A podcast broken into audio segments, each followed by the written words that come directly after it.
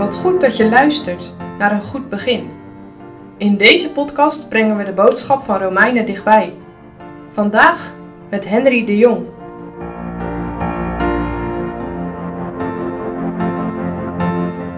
Oproep tot gevende liefde. Vanmorgen lezen we nog een paar versen uit Romeinen 12, vanaf het negende vers tot en met het veertiende. De liefde zij ongeveinsd. Heb een afkeer van het boze en hangt het goede aan. Hebt elkander hartelijk lief met broederlijke liefde, met eer de een de ander voorgaande. Zijt niet traag in het benaastigen, zijt vurig van geest, dient den Heere. Verblijd u in de hoop, zijt geduldig in de verdrukking, vol hart in het gebed. Deelt mede tot de behoeften der heiligen, tracht naar herbergzaamheid. Zegent hen die u vervolgen, zegent en vervloekt niet.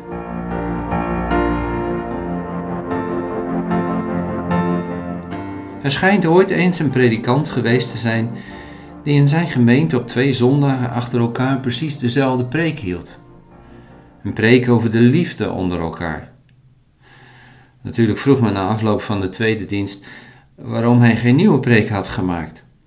Was hij misschien te druk geweest? Nee, zei hij. Maar de preek van vorige week hadden jullie nog niet voldoende in de praktijk gebracht. Het was nodig dat ik hem nog eens hield. Je kent vast dat psalmvers. Waar liefde woont, gebiedt de Heere zijn zegen. Daar woont hij zelf. Daar wordt zijn heil verkregen. Liefde. Wat een rijk woord is dat toch. Je kunt er geen echte definitie van geven, maar het is een door en door Bijbels woord. Ontzettend belangrijk ook voor elk mens. Liefde geven en liefde krijgen, dat vormt je als mens. Liefde heeft allerlei eigenschappen. Paulus benoemt er vanmorgen een van, namelijk ongeveinsd. Een ander woord daarvoor is oprecht of eerlijk.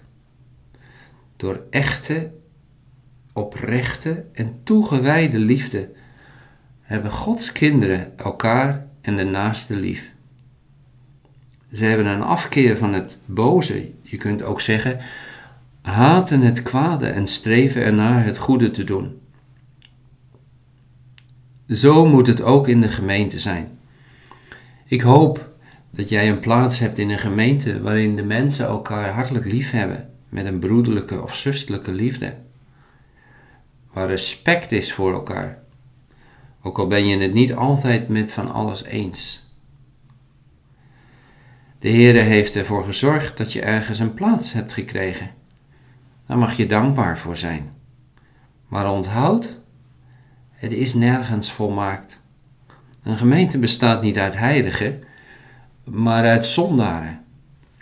Elke gemeente bestaat uit mensen die een hart hebben wat ook, nadat ze de Heer hebben leren kennen, nog steeds fouten maken, nog steeds zonde doen. En desondanks roept Paulus ons op om vanmorgen elkaar hartelijk lief te hebben. We mogen niet lui of traag zijn, maar we moeten onze taak vurig van geest, oftewel geestdriftig, wij zouden zeggen, met innerlijk enthousiasme en drive vervullen.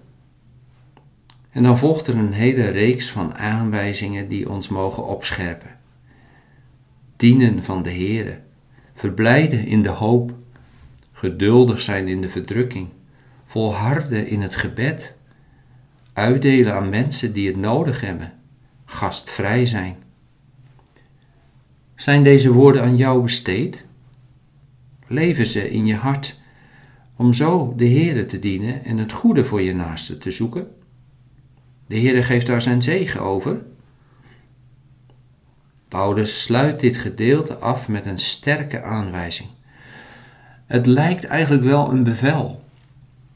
Zegent hen die u vervolgen, zegent en vervloek niet. Tweemaal het woord zegenen. Een christen reageert liefdevol op zijn vervolgers en streeft niet naar wraak.